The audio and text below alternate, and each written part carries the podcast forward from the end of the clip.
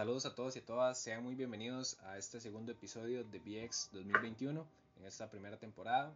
Antes de iniciar, me gustaría recomendarles a todas las personas que nos están escuchando el día de hoy que nos sigan en nuestras redes sociales para que sean partícipes de nuestros encuentros virtuales basados en salud mental en jóvenes y futuros proyectos que vienen en camino. Nos puedes encontrar como BX 2021 tanto en Instagram, Facebook, Spotify y Anchor. Para dar inicio, hoy les traigo una pequeña frase antes de iniciar con lo que es la la entrevista o la historia del día de hoy, ¿verdad? Eh, la frase dice lo siguiente, no hay que ir para atrás ni para darse impulso. Esta es una frase escrita por, por Lao Tzu. Básicamente, Lao Tzu es una personalidad china cuya existencia histórica se debate, pero se le, se le considera uno de los filósofos más relevantes de la civilización china. Y bueno, el día de hoy nos encontramos con Daniel Quesada, que es el invitado del día de hoy, así que le doy una cordial bienvenida y me gustaría que se presentara ante las personas que hoy nos están escuchando. Así que le doy toda la palabra a Daniel Quesada. Bueno, mucho gusto a todos. Mi nombre es Daniel, tengo 21 años y me siento muy afortunado y agradecido de estar aquí el día de hoy. Muchísimas gracias a, José por la invitación. Para empezar con la historia de Daniel, más conocido como Tony, ¿verdad? Eh, quiero agradecerles a todas las personas que escucharon eh, nuestro primero y segundo episodio de nuestro podcast, ¿verdad? Espero este proyecto esté siendo de su grado para ustedes, espero que aprendan bastante y igualmente recuerden que tienen nuestras redes sociales para, para hablar con nosotros o si ustedes desean contar las historias y que salgan en un futuro episodio de nuestro podcast. Así que vamos a empezar en este momento con la, con la, historia de Daniel Quesada. Y bueno, ahora sí, eh, Daniel Quesada empezará contando su historia. Entonces, básicamente, la historia va a iniciar con, con el desenlace, ¿verdad? Y luego vamos a retroceder un poco en el tiempo a ver qué desencadena esta historia que nos va a contar eh, Daniel Quesada. Así que le doy toda la palabra a Daniel Quesada para que nos cuente su historia. Bueno, y problemas familiares, más que nada, o sea, de, de todo tipo. Este, ya luego, a pesar de los problemas familiares, llevan ya problemas personales, este, colegio, malas amistades, drogas, juntas, de todo un poco. Ok, todo se remonta a cuando yo era pequeño, donde empiezan a haber problemas en mi familia, puesto que mi papá tuvo un problema salarial y no había dinero en la casa, entonces empezaban a ver los, los problemas con mi mamá y ya no había amor, básicamente. Entonces ya se había hablado de una este, separación. Esto es algo que cualquier niño cuando tiene un poco de sentido del entendimiento pues afecta. Luego de ello, pasando un par de años, llego ya al colegio, me costó mucho y se dio lo que yo no quería que sucediera, una separación entre mis papás. Entonces eso bien que mal a un adolescente pues le afecta, pues uno quiere su familia unida, ¿no? Entonces empiezo a bajar mi nivel académicamente y empiezan a llegar malas juntas, malas amistades y empiezo mal en el colegio. El primer año me quedé sin poder darle una explicación justa o válida a mis papás del por qué me quedé, pues uno empieza a buscar excusas, uno comienza a mentir. Y el siguiente año pues pasó exactamente lo mismo. Me quedé, ¿por qué? Por andar de malos pasos, malas juntas. Los amigos que uno dice que tenía pues empiezan por, eh, te dicen tu nombre o como te llamen. No entremos a clases hoy pues la decisión está en uno, si uno entra o no entra. Entonces, de yo tomaba la decisión, sí, no entremos. Ya después de no entrar a clases, te ofrecen otras cosas. Que tome, pruebe, no le va a pasar nada. Y uno empieza por la cosa más mínima, tal vez el alcohol. Y de cuando uno se da cuenta ya empieza por cosas mucho más grandes, mucho más graves y ya uno empieza a perder cosas, ¿me entienden? No solamente uno dice, este, voy a perder plata, voy a perder tiempo, si no ya uno empieza a perder familia. También, desde que yo fui pequeño, sufría mucho bullying por mis apellidos, Quesada o Daniel. Me decían Daniela, Quesadilla y sinónimos parecidos, lo cual le daban a uno la autoestima bastante. Tenía compañeros algo grandes, de los cuales abusaban de mí, me pegaban y, me agarraban, como dicen, de tonto. Entonces, eso es algo que yo pensé que a la hora de llegar al colegio pues se iba a acabar. Y no, los problemas de bullying en el colegio siguieron, seguían aumentando año con año y ya empezaban las peleas también, porque ya uno llega en el momento en que uno se, se agüeva de ello. Y bueno, creo que esta parte es súper importante cuando mencionas la parte de, de, lo que es el bullying, ¿verdad? Creo que todos en algún momento en su, en su paso por la escuela o el colegio hemos sufrido bullying, ya, ya sea por nuestra estatura, por nuestra forma de expresarnos o por, o por no comprender algunas cosas que, que en realidad cada quien tiene sus cosas a su, o entiende las cosas a su tiempo, ¿verdad? Entonces, y básicamente como la pregunta es, esto, esta parte del bullying que usted mencionaba genera como algún tipo de problema en, o, un temor hacia usted con la sociedad o con su grupo de amigos o, familiares o inclusive en el entorno en el que usted se desenvuelve actualmente? No, pues actualmente no, porque ya esos son temas que uno supera conforme va pasando el tiempo. Digamos, si ustedes me preguntan a mí cómo era usted con el tema del bullying hace unos cuatro años, cinco años, tal vez yo sí le voy a decir, sí, me afecta mucho, este, tal vez moralmente, ya por las malas experiencias que ya uno tuvo, ¿verdad? Porque cuando, por ejemplo, tocando el tema de la estatura, yo cuando estaba en el colegio, yo parecía chiquito de cuarto grado, en séptimo año, entonces de ahí le decían pitufo, duende, este, un palumpa, cosas así que de ahí son cosas realmente ofensivas. Más cuando ya se empiezan a, a meter con usted, saben que usted es pequeño, tal vez en mi caso yo soy delgado, entonces pequeño, delgado y parezco un chiquito y si lo agarran a uno o hace lo que usted quiere, eh, lo que yo quiero, o le pego. Entonces uno vive con ese miedo. Entonces, pues uno tiene miedo a, a desenvolverse o, o, estar en rodeado de personas porque piensas que te van a hacer daño y ya uno queda con ese trauma. Pero son cosas que aprende a superar con el tiempo y ya eso hoy en día no afecta para nada. O sea, me pueden decir lo que quieran que de que hagan esa persona. Solita se amarga porque a mí no me ofende. Bueno, esta parte también, hay algo que destacar de lo que mencionaba y es que menciona la parte de, de no quedarse como estancado en, esos pensamientos. A veces nosotros tenemos la iniciativa de hacer ese tipo de cosas, no sé, un ejemplo, llegar y hablar al frente de la, de la, clase, ¿verdad? Y decimos, no, no lo voy a hacer porque di, tengo miedo a que se, se rían de mí. Eso es muy típico, que usted quiera decir algo y, y llega un típico compañero así como muy gracioso, ¿verdad? Y, se ríe de usted y usted ya se sienta mal y usted ya como que se le bañan las ganas de, de hacer las cosas, ¿verdad? Un ejemplo muy claro de ello es lo siguiente que pasa cuando tienes ganas de ir al baño y te da miedo preguntar en clase porque te vayan, o sea, sea lo que sea lo que usted vaya a ir a hacer al baño es una necesidad. A los compañeros no tiene por qué importarles ni tienen que reírse de eso. Y del mismo miedo, porque me pasó realmente a mí en la escuela, este, por accidente le dije mami a la profesora. Y yo creo que es algo que le ha pasado casi que al 90% de los estudiantes. Y eso fue bullying eterno, incluso por parte de la misma profesora, que ya luego me decía hijo. Entonces, de ahí sí, es lo que decían los compañeros, y la argolla o cosas así. Entonces, de ahí es feo. Entonces ya luego uno prefiere aguantarse las ganas o incluso algunos hasta se orinan o, o se defecan en los pantalones por el miedo a que luego la cago otra vez. Luego le vuelvo a decir mami y de ahí va a seguir el bullying o en la etapa de colegio que te pasan a, con el grupo o individualmente a exponer tu proyecto enfrente y nunca falta el típico, no se escucha, no se le entiende, ¿qué dijo? Entonces ya eso pues son compañeros de, de, clase, pero de igual forma no quita que lo estén molestando uno por algo que tal vez uno está haciendo con esfuerzo. O el típico que dice, qué basura de proyecto. Y tal vez uno de a como pudo lo hizo, o la mamá le ayudó, o la mamá lo hizo. Y de uno está súper orgulloso con su proyectico, aunque sean cuatro cajitas de pasta de dientes, por ejemplo. Uno va feliz y orgulloso porque uno llevó el proyecto, la maqueta, y nunca falta el graciosito que lo compró y te dice, es una mierda. Entonces, de ahí eso termina afectando moralmente a cualquier persona, diría yo. Aún así, como les contaba, entonces, este, pasando la etapa ya del colegio, este, yo salí del colegio a los 15 años, no me dejaron volver más, me quedé tres años seguidos. Entonces yo ya de, era una persona, pues se puede decir, libre. Mis papás no me pusieron ya atención porque ya ellos no vivían conmigo. Mi mamá tenía novio y nunca estaba en casa. Mi papá se la pasaba trabajando y de igual forma él no vivía en casa, vivía en otro lado. Entonces siempre estuve yo solo en mi merced. Si acaso estaba con mi abuela, entonces de ahí empezaron a los amigos, llegaban y lo mismo del colegio. Tome, pruebe, tome. Y eso son cosas que usted ya había probado, ¿me entiende? Y como uno sigue siendo joven, uno sigue siendo niño todavía, entonces uno no cambia la mentalidad y uno no sabe decir si está bien o está mal. Son cosas que mis papás no saben que yo hice y que sigo haciendo y no lo van a saber.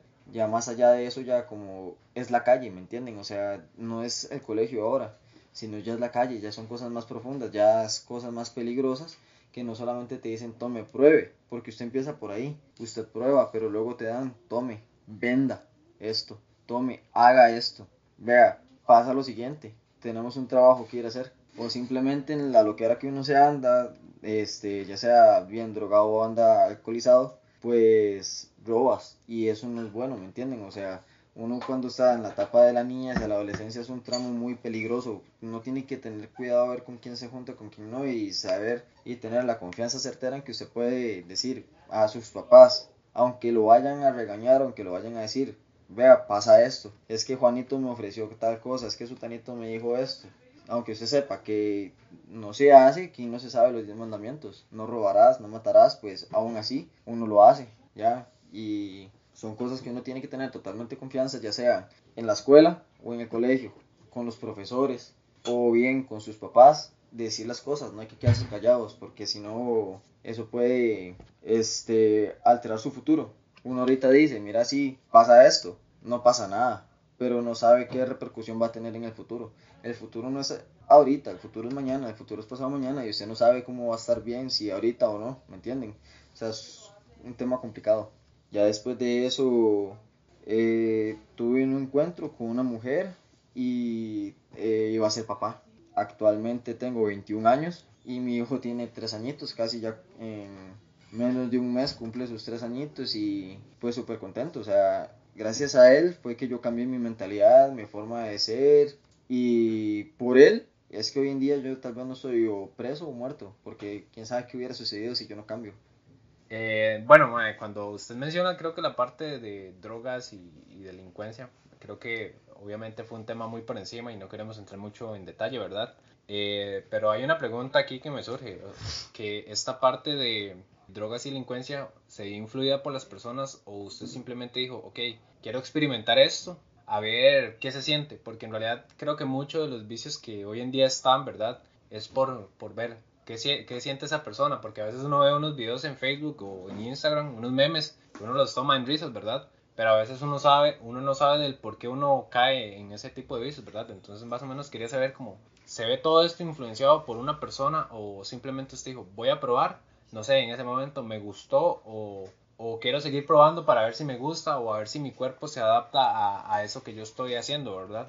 Ok, entonces yo te hago una pregunta a vos usted quiere sentir la sensación de la cual es, por ejemplo, lo más básico, fumar marihuana. De ahí. Ahí sí me puso complicada la cosa porque en realidad de aquí es como ahora el entrevistado, ese, no, el entrevistador es entrevistado, ¿verdad? Pero, pero es, es, chido que salgan como las cosas así, ¿verdad? Y bueno, yo por mi parte, o sea, no he tenido como que llega, wow, quiero, quiero probar este tipo de, de sustancia, por decirlo así. En realidad no, no me surge, no me como la intriga porque en realidad yo soy una persona que a veces me, ¿cómo se dice la palabra? Me ciño mucho con las cosas. Y yo sé que tal vez, si, digamos, en algún momento yo pruebo y me quedo ceñido en esas cosas y al final termino, puedo terminar yo afectado en, en mi parte de salud, ¿verdad? Ok, perfecto. Entonces usted no va a sacar de su dinero para decir tal vez un día, sí, mira, voy a probar. Ah, no, yo, yo, yo creo que la verdad, o sea, no, mae, no. Ok, entonces si yo en este momento usted le digo, mae, toma, proba, van a hacer más esa curiosidad. Ah, sí, claro. ¿Me entiendes? Nadie cae en el mundo de la delincuencia o la drogadicción o el alcoholismo por su propia cuenta. Siempre, siempre, siempre eso se va a ver afectado por una, dos o un grupo de personas. Siempre, o sea, no va a haber, si acaso, una de cada 100 personas entró por su propia cuenta. Pero siempre, todo empieza desde pequeño.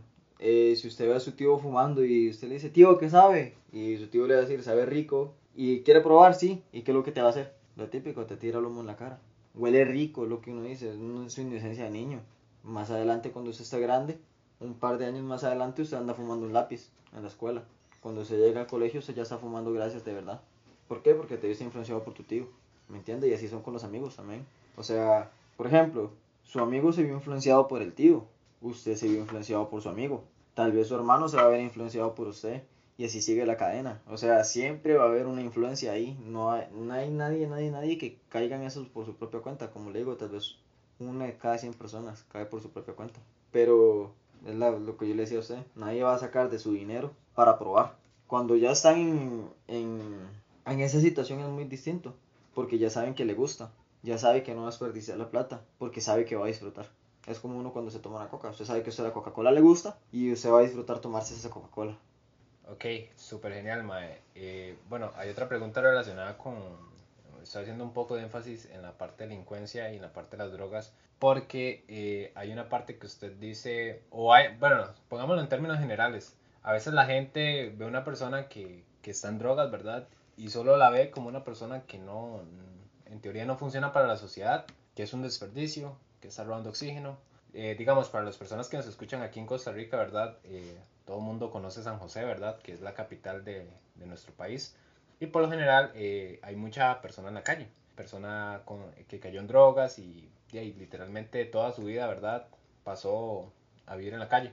Y la gente suele decir, no, es que esos más son unos vagos, esos más aquí y allá. Pero en realidad creo que hay que tomar algo en cuenta. A veces uno puede llegar también como a caer en este tipo de cosas y básicamente este proyecto que es de salud mental también se ve influido por este tipo de cosas sobre problemas familiares, ¿verdad? Eh, por bullying o por simplemente usted no tener las herramientas para, no para solucionar un problema, porque en realidad a veces cuando uno soluciona una cosa parece como otro problema por otro lado, ¿verdad? Eso es casi que imposible. La idea es, y la vida no, la vida no tiene como un manual, ¿verdad? Que nos diga, bueno, usted tiene que hacer esto y el otro, ¿verdad? Para, para, para salir adelante o para ser millonario, ¿verdad? Creo que todo el mundo tiene como el pensamiento de que sí, quiero, quiero un montón de plata, ¿verdad?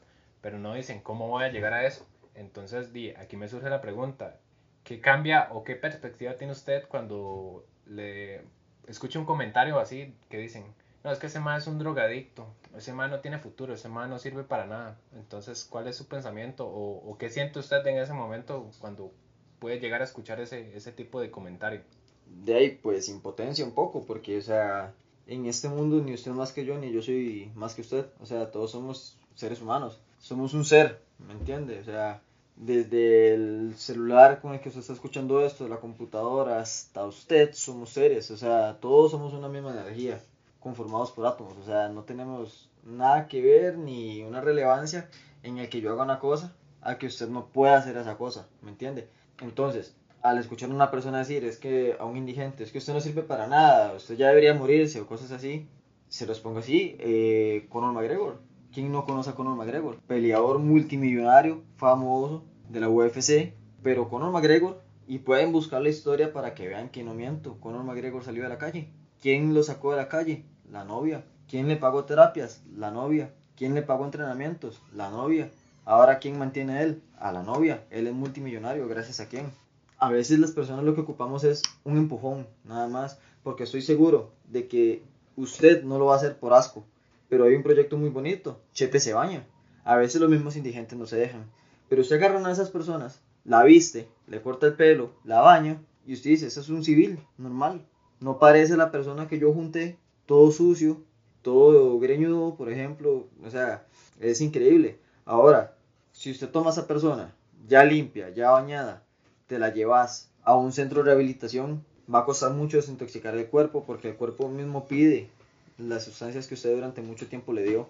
Va a costar mucho salir de ello.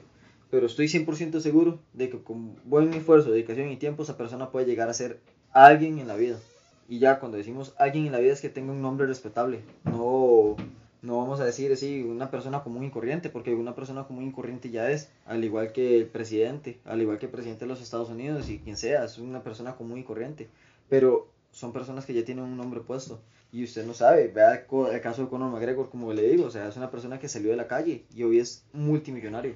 Entonces, sí se puede llegar a sentir un poco de rabia al escuchar a alguien decir un mal comentario sobre una persona así, puesto que de ahí, con un poco de ayuda, puede llegar a ser alguien súper importante. Inclusive hay algo, hay una frase que seguramente eh, más adelante Tony va a decir, y es que a veces uno literalmente ocupa estar hasta lo más bajo para, para saber y conocer su potencial, ¿verdad? Hay, hay algo que a veces a mí me da mucha gracia que yo escucho, que es como las personas que nacen con un montón de plata no van a sentir que es vivir la vida. ¿Por qué? Porque ellos di, pagan y ya, ya tienen lo que ellos quieren, ¿verdad? Y a las personas que en este caso, por ejemplo, somos pobres o de clase media, podemos aprender cómo es la vida y aprovechar un poco más de lo que nosotros tenemos, ¿verdad? Entonces me surge esto, ok, ocupo que me diga tres valores que definen a una buena persona. Yo le voy a decir uno, o sea, tres valores que le falten a la comunidad, en este caso costarricense, ¿verdad? Eh, le digo yo el primero, el primero es ser más empáticos, creo que eso es muy importante, así que ahora sí dígame usted sus las tres valores que usted cree que faltan ahí para complementar. Aparte de la empatía, la honestidad, porque si usted vive en, en una soberanía en donde todo el mundo roba, en donde todo el mundo miente, entonces pues vamos mal. Usted puede ser empático con una persona, pero si usted miente, si usted roba, entonces vamos mal de igual forma. Al igual que el respeto, todos van de la mano. Si usted no respeta a las demás personas, a mí nada me sirve que usted me diga, si es que yo siento mucha empatía por esa persona, pero es que le faltas al respeto. Mira, es que pobrecito el negro, o sea, el negro tiene nombre, no solamente por ser de piel negra, tenés que decirle el negro, porque a usted nadie le dice el blanco por ser blanco. Y de ella, mi concepto, tercer valor que sí es muy necesario, no solamente en Costa Rica, sino en, de, en la mayoría del mundo, la tolerancia. A veces este, nos encontramos una persona, por ejemplo, con problemas de aprendizaje y no tenemos paciencia, no somos tolerables con esa persona, no nos entiende, entonces ya nos volvemos locos y no buscamos la forma en la cual encajar con esa persona o cuando te atiende una persona con síndrome de Down en un supermercado y te golpea la lata de atún o te golpea la caja de leche y te enojas o simplemente porque estás en un parqueo y alguien frena y dura dos segundos ya le pegas el pitazo y, y le gritas un montón de cosas y no, o sea, tolerancia aquí no hay en Costa Rica. Yo siento que, que lo, eso sería como una de las cosas más importantes que, que se deberían cambiar. Bueno, entonces, como para retomar un poco este, como uno de los temas más importantes sobre el bullying, es que mm, aunque sea, digamos, que tu papá te diga algo, tu mamá te diga algo, tu hermano tu hermana, este, sabes que, digamos, no puedes tener confianza en quien te bullió. Si mi papá, un ejemplo muy grande, yo cuando estaba en la escuela, pues no tenía unas notas muy excelentes que llegamos, pero aún así eran notas buenas. Mi papá me exigía cienes, no me ayudaba a estudiar. Que me diera las cosas para yo hacerlo no significa que es una gran ayuda, porque yo desde pequeño siempre he sufrido temas de déficit de atención y problemas de aprendizaje como tal, entonces me costaba mucho lo que es concentrarme. Y él nunca, nunca tomó la iniciativa por donde decir, mira, te ayudo a estudiar, este, préstame los libros, yo te hago un resumen. No, él siempre tiene que sacarse cienes y, y si no lo hacía, es ser el peor hijo del mundo. En alguna ocasión llegó a decirme, mira qué feo. Y uno todo inocente, uno quiere y ama a sus papás, sea como sea. Y entonces yo le pregunto, ¿qué pasó papi? ¿Qué le, ¿Qué le pasó? Cuénteme. Me preguntaron por usted en el trabajo. Y yo, ¿por qué feo? Que cómo iban en, la escuela. Y es feo mentir. Decirles, este, sí, va súper bien aquí y allá. Cuando realmente yo sé que eso es un fracaso. Entonces, es algo que, de pasando el tiempo. Eso me lo dijo cuando yo tenía 11, 12 años. Y ya pasaron casi 12 años de eso, 11 años. Y yo lo tengo muy presente todavía no, no me afecta como me afectó en su momento, pero sigue estando presente. O sea, es algo que, que no, no podría yo esperarme de mis papás ni, ni algún familiar. Yo puedo esperar de que Josué me llegue más. Es un fracasado. Pero que me lo diga mi mamá o mi papá, pues es algo que uno no lo ve venir. Menos cuando uno tiene como la intención de ayudar, ¿me entiendes? Entonces es algo, algo feo. Y yo no tuve la confianza en mi mamá de decírselo porque yo no quería problemas más entre ellos. Porque, de, como toda mamá, te va a defender, sos su hijo, va a defenderte de quien sea. Y si yo le decía a mi mamá, pues iba a ocasionar un problema con mi papá y se iban a separar más rápido lo que ya se había hablado. Y de, yo no quería eso, entonces yo me quedé callado. Y pues eso me afectó en mi rendimiento académico durante todo el colegio, podría decir. Creo que cuando dice la parte fracaso, eh, hay que destacar un poco esa parte, ¿verdad? Hay algo que se nos, o yo he notado mucho, que es que cuando nosotros estamos en, en la escuela o el colegio se nos exige a que, no sé, traiga buenas notas, eh, exámenes arriba de 90, ¿verdad? Si usted trae exámenes arriba de 90, usted es, el, usted es el inteligente, ¿verdad? Y como les decía al inicio, ¿verdad? De este podcast, y básicamente es que no todos vamos al mismo ritmo, ¿verdad? A unos eh, nos cuesta iniciar, otros ya, ya van como en carrera, ¿verdad? Pero lo importante aquí es siempre tómense su tiempo. Creo que hagamos como una buena práctica de llegar y, sentarnos, se los pongo así, hacer una lista de sus pros y sus contras. Creo que esto es muy importante conocer en qué ustedes eh, no son muy buenos y en qué ustedes son muy buenos. ¿Por qué esto? Porque al usted detectar en qué usted no es muy bueno, usted va a, no sé, como a trabajar en ello. Ah, ok, ajá, como trabajar en ello para perfilar todo y ok, no sé, un ejemplo, eh, no sé escribir muy bien, ok, apunto eso. Entonces me voy a proponer eh, hacer caligrafía, no sé, un ejemplo. O practicar ortografía o leerme un libro. Creo que las partes de leer el libro o leer cualquier cosa, ¿verdad? De eso nos ayuda bastante a mejorar nuestra parte ya sea de lectura y, y, y escritura y ortografía, ¿verdad? Entonces creo que esto es importantísimo. Entonces creo que, ¿qué, ¿qué significa la palabra fracaso? ¿O qué significa para Daniel cuando, cuando no le sale algo? Porque en realidad recordemos que la, la palabra fracaso tal vez suene muy fea, pero hay que ser muy realistas, ¿verdad? La vida no es como las pintan las películas que, que ustedes ven, que el, el, tipo se encuentra con una tipa y la tipa es millonaria y ya todo el mundo termina feliz y con dinero, ¿verdad? Eh, no es así, ¿verdad? Y más que todo en nuestro país, que la economía no es como que muy buena y la mayoría de la gente a nivel país, ¿verdad? Eh, vive lo que es el, el, día a día, ¿verdad?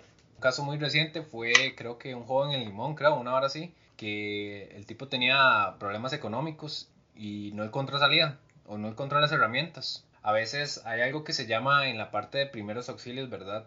Algo que se llama la vista de túnel. La vista de túnel es eh, cuando usted ve a una persona que la atropellaron y lo primero que hace la gente, una, es grabar, ¿verdad? O tomar fotos. Dos, tenemos la persona que sale corriendo y no se fija a los lados y pasa un carro y también se lo levantó, ¿verdad? Eso se le llama vista de túnel, donde usted solo ve un enfoque de algo y no ve lo que usted tiene a su alrededor. Entonces, bueno, el caso de este joven fue que, eh, bueno, se subió un poste de luz y la persona se suicidó porque no vio salida sobre todas sus deudas, o sea, en su parte económica y eso a nivel país creo que, creo que es un problema muy grande, ¿verdad? Entonces, la pregunta es, fracaso para Daniel, ¿qué, qué significa? La palabra fracaso hoy en día para mí no significa pero absolutamente nada porque, como les dije anteriormente, no hay personas fracasadas que el señor Carlos Alvarado Quesada esté en ese puesto no quiere, quiere decir que sea más que yo y no significa que yo no pueda llegar a hacerlo. La palabra fracaso no es absolutamente nada. Ahora, tocando el tema de lo de joven ese que se suicidó, seguramente él dijo, toqué fondo, ¿ya? Es lo que la gran mayoría de las personas en el mundo decimos cuando tenemos un problema, ya toqué fondo, ya no aguanto más. Pero mi percepción es muy distinta. Cuando yo toco fondo, me alegro. ¿Por qué? porque sé que el resto del camino va a ser de su vida, porque ya no puedo bajar más. Y uno tiene que aprender de sus errores y por qué los cometió. En este mundo no hay deudas, en este mundo no hay problemas, en este mundo no hay nada malo ni nada negativo.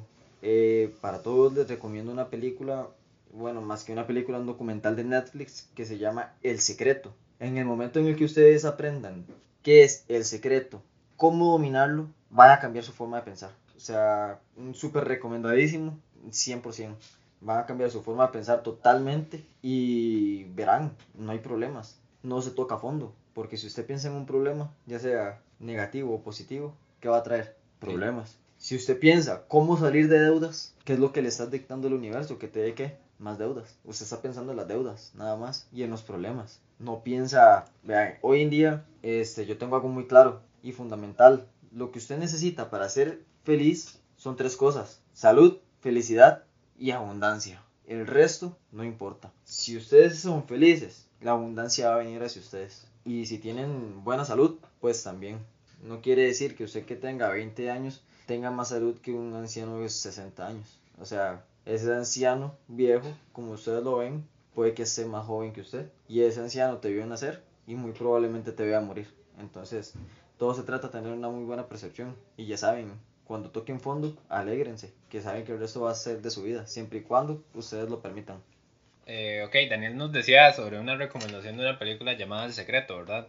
Eh, entonces, yo también les vengo a hacer otra recomendación y básicamente no sé si han notado que las conversaciones van de, a veces hay que tocar fondo para poder surgir, ¿verdad? Creo que voy a poner en contexto lo del ave fénix, ¿verdad? Eh, que el ave resurge de sus cenizas. Hay una película que también les vengo a recomendar, ya que Daniel les recomendó una, se llama El precio del mañana. Es una película buenísima, es de ciencia ficción, pero creo que el mensaje de esa película es muy, muy, muy bonito en realidad y creo que para no, hacer, para no hacerles spoilers, simplemente eh, hay que... Aprender a valorar el tiempo. Aprender a valorar el tiempo y no desperdiciarlo, ¿verdad? Porque a veces decimos, es que yo no tengo tiempo para esto y para lo otro, pero usted a esa persona, no sé, durmiendo todo el día o o jugando Play o Xbox todo el día y se le va el día en esas cosas y al final, no sé, yo tengo una perspectiva de que en algún momento cuando nosotros nos moramos se nos va a preguntar qué, qué, qué hicieron con su tiempo, ¿verdad? ¿Qué lo aprovechó? Ajá, ¿y, ¿y, qué le va a decir usted? Di, no, yo es que yo pasé todo el día durmiendo, es que di, me gusta dormir y no me gusta, no me gusta salir, no sé, salir al parque o no me gusta hacer esto y el otro, ¿verdad? Y eso es la vida, la vida es demasiado, demasiado, pero que demasiado corta, ¿verdad? y esa película nos enseña mucho sobre, sobre lo que es esta vida, ¿verdad? Bueno, y eh, en determinado momento yo sentí que tocaba fondo, pues tenía 16 años, iba a ser papá, no tenía trabajo, vivía metido en un mundo que, que cero que ver, entonces ahí fue donde yo cambié mi forma de pensar y yo dije, bueno, hey, cuando yo voy a las piscinas y me voy hasta el fondo, por más de que yo quiera seguir bajando, no puedo. Entonces de ahí nació este, mi pensar. Cuando yo toco fondo, lo que hago es subir, ir para arriba. Entonces cambié. Eh, busqué trabajo, de, me limpié, limpié mi cuerpo, me limpié mi alma, me alejé de esas malas amistades, de esas malas personas y busco actualmente la mejor forma de vida para mi hijo, eh, que a él no le falte nada, de si a mí me llega a faltar algo, pues que me falte, mientras él esté bien, mientras él tenga lo que quiera, lo que necesite y lo que se merece. Nadie en este mundo pide venir, o sea, si por X o Y razón usted está aquí, pues tendrán propósito para cumplir y yo quiero morir algún día y que mi hijo haya cumplido su propósito y yo verlo y yo celebrarlo. Siempre que cuando yo esté aquí, yo voy a ayudarle a él para que él pueda surgir y cumplir su propósito. Y es mi obligación hacerlo. O sea, yo no tengo por qué traer a mi hijo a sufrir ni, ni nada así por el estilo. O sea, si yo ya metí las patas, como dicen, ahora tengo que hacerme cargo de ello. Y así me llega yo a quedar con las ganas de comerme un confite, pues lo haré, siempre y cuando a él no me le falte nada porque es sentido de responsabilidad y madurez. Eh, ok, me parece súper genial. Creo que, no sé, o lo tomo como perspectiva de que su hijo llegó a hacer un cambio en su vida, ¿verdad? O tal vez como hacer un reenfoque, ¿verdad? Entonces, bueno, la, la última pregunta basada con, lo, con su historia, ¿verdad? Es, es esta. En términos generales, ¿qué significa para usted el año 2018, que, que es la fecha o el año, ¿verdad?, en el que nace su hijo de 2018 pues para mí fue pues el mejor año una reforma completa, o sea, ya conocer a la vida que usted va a traer al mundo pues es algo muy bonito y es difícil, ser papá es muy difícil y es una tarea nunca acabar, así usted tenga 50, 60, su hijo tenga 80 años y usted sigue vivo, usted sigue siendo el papá de ese niño, ¿me entiende? Y para usted siempre va a seguir siendo un niño, así sea un adulto, ya tenga su... Es más, hasta ya sea abuelo, pues sigue siendo su hijo y siempre que esté en apuros usted va a querer sacarlo, ¿me entiendes? O sea, es algo súper importante. Ese año para mí marcó mi vida porque gracias a él yo soy quien soy y gracias a él no estoy tal vez donde yo piense que debería estar o, o no me sucedió lo que yo pienso que me hubiera sucedido. Gracias a él. Esa fue un poquito de, de mi historia, así como por encima, muy resumidamente, pues no, no quisiera como hacer así como mucho énfasis en ciertas cosas, ¿verdad? Pues no es lindo. No me arrepiento de mi futuro, de mi pasado, pero tampoco soy el ser más orgulloso del mundo.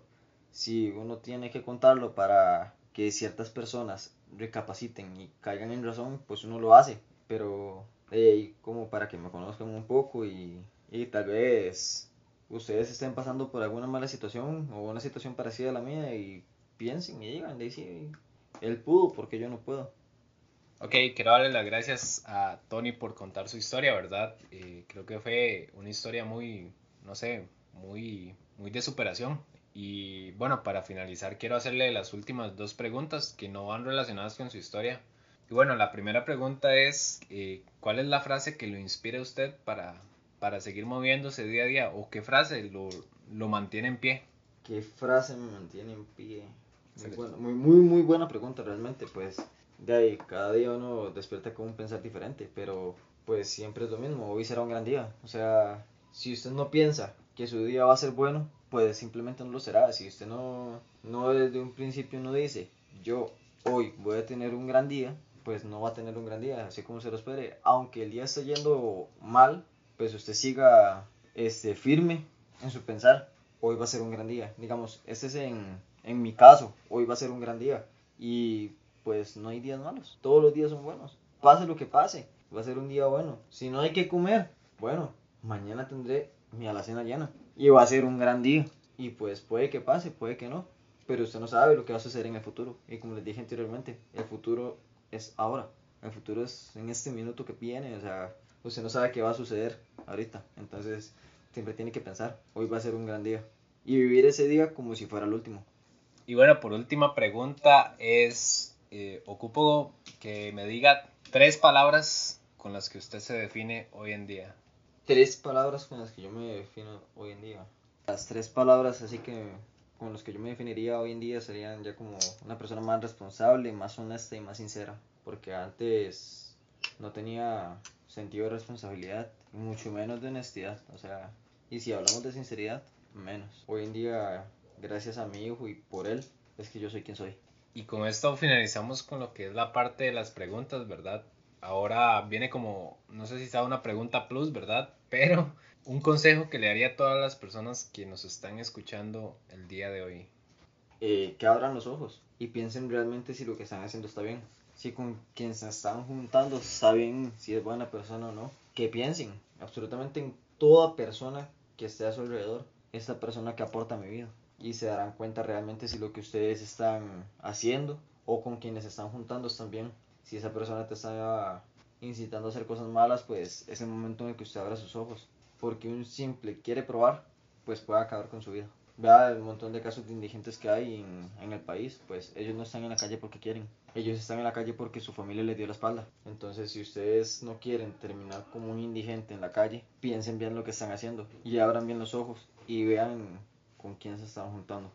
Y bueno, esto fue toda nuestra historia, o la historia de Daniel Quesada, ¿verdad? Del día de hoy. Así que no sé si Daniel Quesada se quiera despedir de las personas que nos están escuchando o si quiere promocionar sus redes sociales. Eh, no, porque no soy una persona muy así como muy interesante. No, más bien agradecer a todos, muchísimas gracias este, por haber sacado un rato de su tiempo para escuchar este podcast y me gustaría saber si alguno pues logré hacer cambiar su forma de pensar o su forma de vivir y bueno, por último agradecerles a todos ustedes que han estado aquí presentes, que han llegado hasta este momento del podcast. Eh, recordarles que estos espacios están abiertos para ustedes, para que conozcan las herramientas, para que conozcan historias que les puedan ayudar o que puedan tomar como una referencia para llevar una vida mejor, una salud mental muy buena. Y ya por último recordarles que nos pueden seguir en todas nuestras redes sociales como BX 2021, tanto en Facebook, Instagram, Spotify y Anchor. Y sin nada más que decir, nos vemos en el próximo episodio.